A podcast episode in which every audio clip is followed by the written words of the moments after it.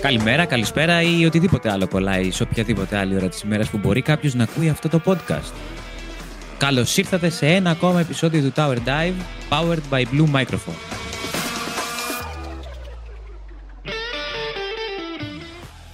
Στα μικρόφωνά σας για άλλη μια φορά είναι η Κώστα Σορόπουλος και...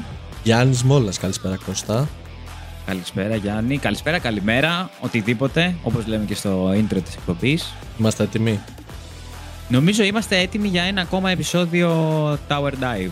Ωραία Και επεισόδιο αυτή και τη αυτό. φορά, ναι, αυτή τη φορά νομίζω ότι θα πάμε να ρίξουμε μια ματιά στο Ευρωπαϊκό Πρωτάθλημα του League of Legends.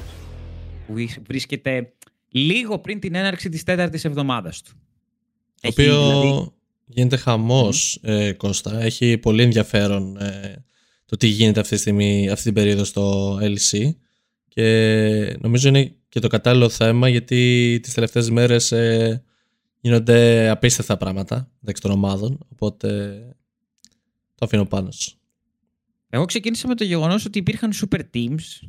Είναι αυτό που λέμε, τα Μμμ. super teams που καταραίουν, οι, τα νέα ονόματα έτσι που ανεβαίνουν, ε, παίχτες που αναδεικνύονται μέσα από μια διαρκή διαδικασία. Γι' αυτό έχει πολύ μεγάλο ενδιαφέρον για μένα, ας πούμε. Μμμ. Τέτοιου είδους Ακριβώς. πρωταθλήματα έχουν πολύ μεγάλο ενδιαφέρον. Αλλά ξέρεις τι θα ήθελα, ρε, εσύ, Γιάννη, να κάνουμε. Για Θες πες. να ρίξουμε μία ματιά στο ΛΕΚ μέσα από τα ελληνικά μας γυαλιά και το λέω μπορεί να ακούγεται cringe. Αλλά το λέω με την έννοια ότι έχουμε τρεις παίχτες. Τρεις Έλληνες παίχτες στο μεγαλύτερο ευρωπαϊκό πρωτάθλημα League of Legends. Θεωρώ πως είναι πολύ σημαντικό να αναφέρουμε τα δικά μας παιδιά τα οποία παίζουν ε, στο Ευρωπαϊκό Πρωτάθλημα γιατί όπως λένε και όλοι οι Ευρωπαίοι να το πω έτσι πιο μα, λένε ότι οι 80 pink players είναι στο LEC. Πώς γίνεται αυτό; Γιατί τώρα στην Ελλάδα pink ε, δεν μπορείς να παίξεις εύκολα ενάντια κάποιου που είναι από τη Δανία ή τη Γερμανία, καταλαβαίνεις. Ε, καλά, λογικό μου φαίνεται αυτό. Εντάξει, είναι και οι οι υποδομές τέτοιες, αλλά έχει πολύ ενδιαφέρον. Έχουμε τρεις παίχτες στους 51. Τρεις Έλληνες παίχτες στους συνολικά 51. Είναι πολύ λίγες χώρες αυτές που είναι από πάνω μας στη λίστα. Και περνάμε μεγάλες χώρες τώρα. Δεν περνάμε τώρα Μμμ. ξέρω, κάποια μικρή χώρα ή ξέρω εγώ κάποια τυχαία. Δηλαδή περνάμε τώρα Ισπανία, Αγγλία. Έχει... Μιλάμε για χώρες τώρα τρομερά ανεπτυγμένες και σε θέμα υποδομών, network, κόσμου, άλλος πληθυσμός. Σκηνής. Δηλαδή η Γαλλία Σίγουρα. που έχει μια εξαιρετικά δυνατή σκηνή με πολλά ονόματα έχει τέσσερις παίχτες αυτή τη στιγμή στο LEC. Ακριβώς. Το οποίο η Γαλλία έχει ακραία σκηνή στο League of Legends. Δηλαδή Και παραδοσιακές Απίστευτο. δυνάμεις.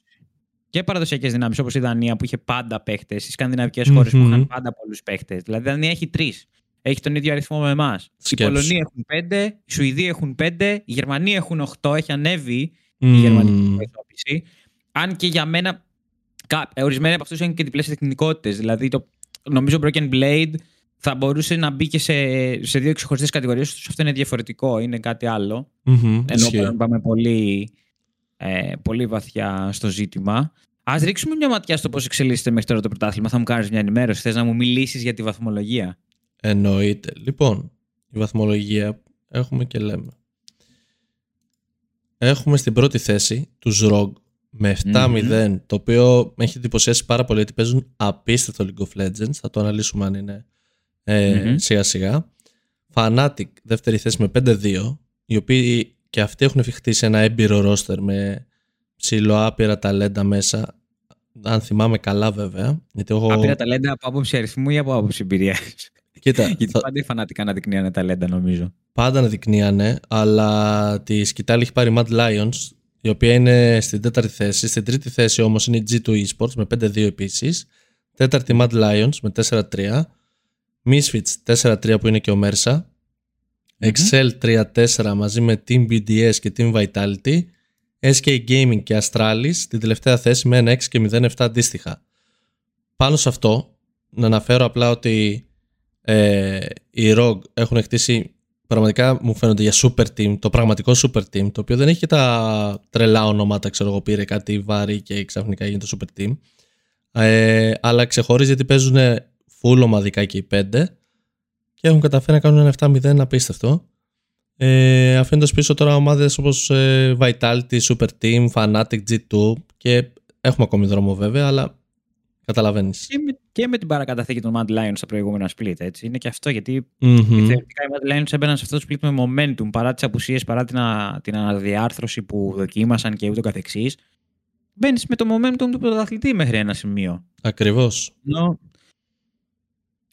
Και τώρα στους, για τους Rogue, εγώ πιστεύω και εντάξει, θα ευλογήσουμε τα γένια μας σαν ελληνική σκηνή ή οτιδήποτε. Εντάξει, ο Κομπ λείπει χρόνια από την Ελλάδα. Ωστόσο, ο παίχτη αυτός είναι ένας από, τους, από τα winning conditions που έχει. η Εννοείται. Rogue. Δηλαδή έχει δύο βραβεία MVP στις πρώτες τρεις εβδομάδες και το 2-7, δηλαδή δύο MVP βραβεία σε 7 συνολικά παιχνίδια. Τι λες και κακή απόδοση. Ο Κομ Για να γενικά πάντα ήταν ε, top παίκτης και ήταν μεγάλο λάθος στον Vitality οι οποίοι τον αλλάξανε γιατί υποτίθεται ότι αυτός έφταιγε στην απόδοση Μμμ. της ομάδας. Μέγα λάθος. Δηλαδή φάνηκε και όλα στην πορεία και το βλέπουμε και τώρα, όπου είναι απίστευτος, έχοντας πολύ δυνατούς συμπαίχτες μαζί με το Maldrang που έχουν στη ζούγκλα. Και μακάρι να πάνε και να το σηκώσουν. Εγώ θα ήθελα οι Rogue να το σηκώσουν. Μου αρέσουν πάρα πολύ. Δείχνουν ότι δεν είναι απλά μια ομάδα που έφερε τυχαία δύο παίκτες. Ήξερε τι ήθελε, τους έφερε, έδεσε το team και συνεχίζει ακάθεκτη. Εγώ θυμάμαι από την πρώτη συνέντευξη που είχα πάρει στον κόμπο όταν ήταν team Arsenal ακόμα. Πω, πω, παλιές καλές Πήγαμε εποχές. στο Final Four, πάμε, πάμε πίσω, πάμε πίσω στο Εκβοντό και θυμάμαι δηλαδή και α- α- αυτή, τη, αυτή τη διάθεση που είχε να βελτιωθεί και το πόσο μαζεμένο ήταν και στις δηλώσεις του Μμμ. τότε. Το ότι δεν έλεγε πάμε να κάνουμε, να ράνουμε. Ήταν OK, έχω εμπιστοσύνη στις δυνάμεις μας, έχω εμπιστοσύνη στο bot lane μας σαν team Arsenal τότε. Αλλά και πάλι θα δούμε, θα φανεί. Δηλαδή ήταν, ήταν μαζεμένος, φαινόταν η διάθεσή του να θέλει να, να βελτιωθεί στη συνέχεια. Και αυτή η βελτίωση πλέον, που είναι σε μια ομάδα που είναι δεμένη, όπως φαίνεται και όπω σχολίασε και εσύ, αναδεικνύει το ταλέντο του. Δηλαδή, πάμε να δούμε, πατάμε KDA για παράδειγμα, να δούμε τι γίνεται στο LEC. Είναι πρώτος με 19,4. Έχει 44 kills, 5 death και 53 assist. Είναι πρώτος σε ολόκληρη τη λίγκα. Και τρίτος σε kill participation με 78,2%. Απίστευτο. Και αυτό το στατιστικό έχει ιδιαίτερο ενδιαφέρον. Αν αναλογιστούμε πως στην πεντάδα βρίσκονται με σειρά Χίλισαν, Αντβίν, αν λέω σωστά το όνομά του, Κομπ, Ζαντζάρα και Μάικι Εξ. Από τους οποίους μόνο οι τρεις έχουν 7 παιχνίδια. Δηλαδή ο Χίλι, ο Μμμ. Κομπ και ο Ζαντζάρα έχουν 7 παιχνίδια. Ο Αντβίν με τον Μάικι Εξ μοιράζονται τα παιχνίδια της Excel. 5 έχει ο ένας, 2 έχει ο άλλος αντίστοιχα. Άρα, πού θέλω να καταλήξω εγώ; Ότι πρόκειται για ένα εξαιρετικά υψηλό ποσοστό kill participation για τον ρόλο που παίζει το ADC. Το γεγονός ότι χρειάζεται resources και θα χάσει αρκετά skirmishes που μπορεί να δώσουν παραπάνω kills. Και αυτό μας αποκαλύπτει δύο πράγματα, κατά τη δική μου γνώμη. Πρώτον, το μποτοκεντρικό μέτα που, συν- που συνηθίζουν να αναφέρουν ε, οι casters αυτές τις πρώτες εβδομάδες του LEC. Δηλαδή, η εκτίμησή τους είναι ότι το παιχνίδι παίζεται γύρω από τον bot. Και απ' την άλλη, δείχνει την επιμέλεια που παρουσιάζει η Rogue στο να παίζει γύρω από τον comp. Το ότι δηλαδή τον θεωρεί και η ίδια η Rogue win conditions. Αν δηλαδή βάλουμε μέσα και το στατιστικό που λέει ότι 26,6% τους CS της ομάδας μετά 15 λεπτά πηγαίνει στα χέρια του και το, το kill share percentage για την ομάδα του είναι στο 35,5%. Το ξέρω, βομβαρδίζω με νούμερα τον κόσμο. Αλλά έχει μια σημασία να δεις ότι παίρνει resources μετά τα 15 λεπτά, είτε βρεθεί είτε όχι πίσω, που κατά κύριο λόγο δεν βρίσκεται πίσω σε gold στα 15 λεπτά. Και ότι, αν βάλεις το κερασάκι στην τούρτα, το counter pick rate που λέμε, δηλαδή η δυνατότητα που του δίνεται να κάνει counter στο bot, είναι μόνο 4, 4 στις 10 περιπτώσεις. 43% του έχει δοθεί η δυνατότητα να, να πάρει ένα counter pick. Ξέρεις τι, ο Όλα Κομπ, αυτά τα στατιστικά. Πες. Κώστα, Κώστα, ο Κομπ θυμίζει Forgiven στα καλά του.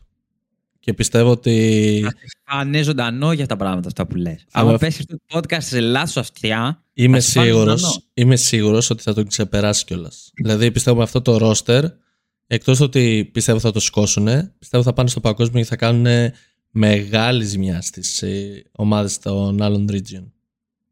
τι να σου πω, μακάρι να είσαι προφήτης, κατά τη δική μου γνώμη. Εγώ το δίωλασα, το έχουμε εδώ, θα το, θα το δημοσιεύσουμε μετά στο podcast, οπότε το κρατάμε και το Μακάρι. σημειώνουμε.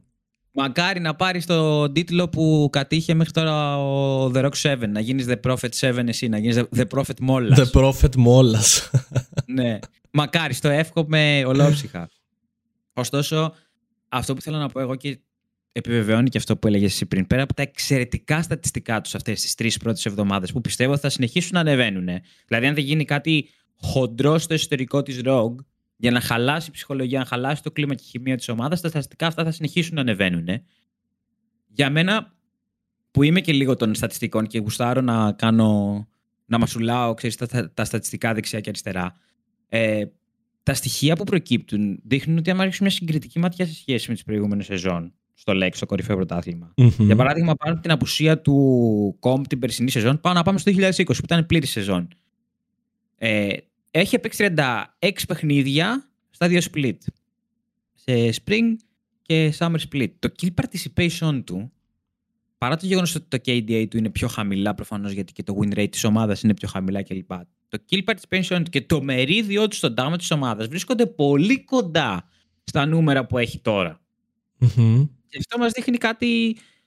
Μας δείχνει δηλαδή το ότι υπάρχει μια σταθερότητα στην απόδοσή του και ας μιλάμε για σχεδόν δύο χρόνια πριν και μας δίνει και τη διάθεση αυτή του ότι, ε, που έχει συνεχώς να βελτιώνεται και αν βρεθεί με τους σωστούς συμπαίκτες στο σωστό κλίμα μπορεί να κάνει πολύ μεγάλα πράγματα και αυτό φαίνεται και από τα MVP βραβεία του μέχρι τώρα και από το KDA του μέχρι τώρα και από όλα τα υπόλοιπα στατιστικά τα οποία Ακριβώς. ξερνούσα εγώ πριν από λίγο. Πολύ σημαντική λεπτομέρεια. Δηλαδή το ότι έχει βρει τους συμπαίκτες με τους οποίους νιώθει καλά και μπορεί να αποδώσει είναι ίσως το πιο σημαντικό πράγμα για έναν παίκτη.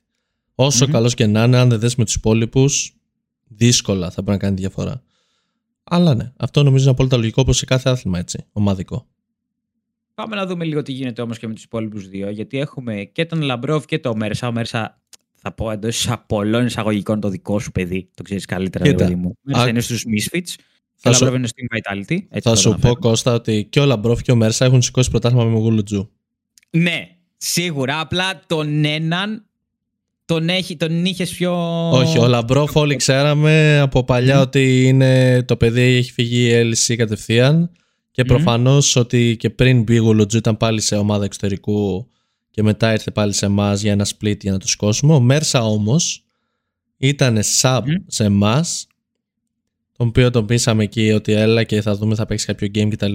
Εν τέλει πήρε τη θέση του Cospect που είχαμε support, μπήκε, πήρε το MVP, τα σηκώσαμε όλα, ήταν ο καλύτερος, έπαιξε κι άλλο ένα split μαζί μας που δεν καταφέραμε να το κερδίσουμε το Winter και έφυγε για EBL το οποίο το σήκωσε και αυτό, κέρδισε και εκεί η Corp. Δηλαδή το παιδί φαινόταν από την ημέρα που πήρε το MVP του τελικού ότι απλά θα πάει leg. Όλοι το περιμέναμε. Μμμ. Εγώ να σου δώσω μερικά στοιχεία και εσύ μου σχολιάζεις ό,τι θες. Μμμ. Άμα μαζέψουμε όλα τα support της Λίγκας του LEC, βλέπουμε ότι Λαμπρόφ και Μέρσα βρίσκονται στη μέση του πίνακα των support όσον αφορά το KDA τους, θέσεις 5 και 6 αντίστοιχα για τα support, 2,9 ο Λαμπρόφ, 2,6 ο Μέρσα. Μμμ. Ο Λαμπρόφ έχει καλύτερη απόδοση από άποψη warding σε σχέση με το Μέρσα. Βρίσκεται δύο θέσεις πιο πάνω. Ε, περισσότερη και τα εμπειρία. αντίστοιχα. Ε, περισσότερη εμπειρία. Ναι. Ωστόσο, στην αντίστοιχη κα- κατηγορία του καθαρίσματος των wards, δηλαδή το, το WCPM, όπως λέγεται τα αρχικά, το Μέρσα είναι μια θέση πιο πάνω. 7 και 8 αντίστοιχα. Οκ. Και- Ο Λαμπρόβ έχει ένα kill. Ο Μέρσα δεν έχει κατορθώσει να σπάσει ακόμα το ρόδι. Έχει 0 kills. Σημαντική λεπτομέρεια αυτή. Αλλά έχουν 54 assist έχει ο Λαμπρόβ, 60 ο Μέρσα. Δηλαδή μοιράζεται κάπως, γι' αυτό και είναι και πολύ κοντά στο KDA τους. Πάνω κάτω είναι στο ίδιο επίπεδο έτσι όπως μου τα λες, δηλαδή με βάση τα, Μμμ. με βάση τα stats. Απλά εντάξει, ο Λαμπρόφ έχει μια παραπάνω εμπειρία, οπότε νιώθει λίγο πιο άνετα. Ο Μέρσα είναι λίγο πιο ξέρεις, κουμπωμένος προς το παρόν. Αλλά ποτέ δεν αγχώνεται σαν παίκτης. Το ξέρω δηλαδή ότι Ναι. πάντα είναι δυναμικός. Αυτό. Και αν σκεφτείς το γεγονός ότι ο Λαμπρόφ, ας πούμε, έχει μία νίκη λιγότερη από το Μέρσα. Η Misfits είναι 4-3, η Team Vitality είναι 3-4. Και πάλι ο Λαμπρόφ έχει λίγο καλύτερο KDA, Μμμ, λίγες λιγότερες assist. Λόγω και του kill που έχει πάρει. μμμ. Και πάμε να ρίξουμε μια ματιά λίγο και στα champions που έχουν παίξει. Γιατί στο Λαμπρόφ δίνεται η δυνατότητα να παίξει ένα champion που είναι χοντρός playmaker, χοντρός εντός εισαγωγικών. Δηλαδή το Thresh. μπορεί να σου, να σου δημιουργήσει καταστάσεις στις οποίες η ομάδα σου μπορεί να επωφεληθεί. Ωστόσο, ένα, ένα support το οποίο τα advantages που έχει ακολουθούνται από disadvantages που του δημιουργούν πρόβλημα. Δηλαδή, με τον, τα δύο παιχνίδια που έχει παίξει με το Rakan έχει 100% win rate, 3,1 KDA, identical με το Thresh, ακριβώς το ίδιο, αλλά έχει πολύ υψηλότερο ε, kill participation με το Rakan. Έχει και ένα game Alistar, ας, ε, δεν ήταν καλό game, 0% το win rate του εδώ πέρα. Μμμ. Στην άλλη μεριά, πάμε στο Mersa, έχει τρία games με Leona και το kill participation του στα υπόλοιπα παιχνίδια, στα δύο games με Yumi, ένα game Thresh, ένα game Nautilus, έχει πολύ κοντινό kill participation. Δεν, είναι- δεν υπάρχει τόσο μεγάλη διαφορά από 55 σε ε, 57 και 75 όπως το Labrov. Το range εδώ είναι από 60 μέχρι 70% kill participation. Πετάω εγώ τα Οκ. στατιστικά τώρα, αν θέλει να σχολιάσεις κάτι, ρε παιδί Μ' μου. αρέσουν, μ' αρέσουν, μ' αρέσουν Είναι αυτά τα εδώ. στατιστικά. Είναι... Και επίσης είναι stats τα οποία μάλλον κανείς δεν γνωρίζει. Γι' αυτό μου αρέσει αυτό το podcast. Δηλαδή λες λεπτομέρειες από τις οποίες εγώ σίγουρα δεν τα ήξερα. Αν δεν μου τα έστελνε σε notes, δεν θα τα ήξερα καν. Οπότε είναι πολύ καλό το ότι βλέπουμε έτσι ποιες είναι οι λεπτομέρειες και ποιες οι διαφορές ανάμεσα στα δύο αυτά support. Γιατί ξεκάθαρα είναι από τα καλύτερα support της Ευρώπης. Παίζουν στο κορυφαίο πρωτάθλημα και ο Μέρσα και ο Λαμπρόφ. Εντάξει, ο Λαμπρόφ σίγουρα γιατί έχει παραπάνω εμπειρία. Αλλά πλέον και ο Μέρσα γίνεται beast από τα supports που παίζουν. ε, από την Νομίζω Ελλάδα. σιγά σιγά είναι και οι δύο playmakers. Εμένα αυτό μου αρέσει. Δηλαδή Μμμ. δεν, δεν έχουν backseat champions με, με ξέρεις τη Yuumi. Παίζουν Αυτό. playmakers. Leona, Thresh, Nautilus, Rakan, λίγο Alistar. Και αυτό το, το playmaking style είναι αυτό που επιζητάει το Meta αφενός. Αφετέρου Μμμ. δείχνει και μια νοοτροπία που έχουμε εδώ στα σκηνή. Το ότι να προτιμάμε τα aggressive support. Μας αρέσουν τα πιο aggressive support που μπορούν να Μμμ. δώσουν χώρο στο ADC να φαρμάρει, να είναι πιο απειλητικά κλπ. Και μιλώντας για τα μάτια και την απόδοση των παιχτών, πάμε να δούμε λίγο το πρόγραμμα Παρασκευής και Σαββάτου. Ωραία. Γιατί αυτή την Παρασκευή και αυτό το Σάββατο έχουμε πολύ ενδιαφέροντα παιχνίδια και θα ξεκινήσουμε το εξής: το ότι έχουμε τον ελληνικό εμφύλιο των supports. Αυτό Vitality μ' εναντίον αρέσει. Misfits, Παρασκευή 9 η ώρα το βράδυ. Αυτό μου αρέσει. Θα είναι πολύ ωραίο παιχνίδι σίγουρα. Και νομίζω είναι Μμμ.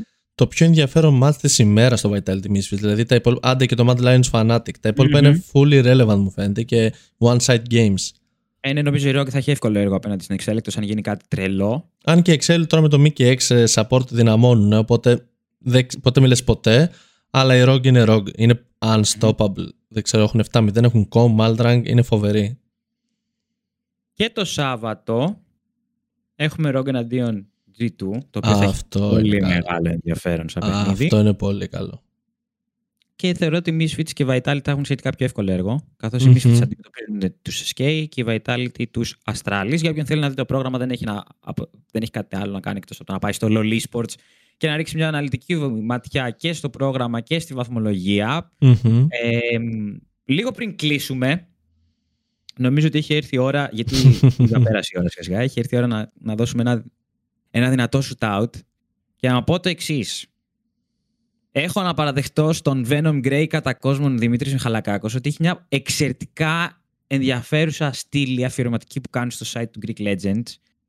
Όπως το γεγονός ότι εγώ κάθε, με, μέσα στην καθημερινότητα θα χάσω πράγματα. Θα χάσω πράγματα Μμμ. όπως το πεντάκιλ του Πρίτη. Το υπέροχο ήταν ένα, όπως ακριβώς το χαρακτήρισε ο, ο Δημήτρης στη στήλη του, ήταν ένα υπέροχο πεντάκιλ με κάσαντιν για, το, με το- για τον Πρίτη, παρά την ήττα τους Immortals Academy από την αντίστοιχη την, ε, ε, τη CLG.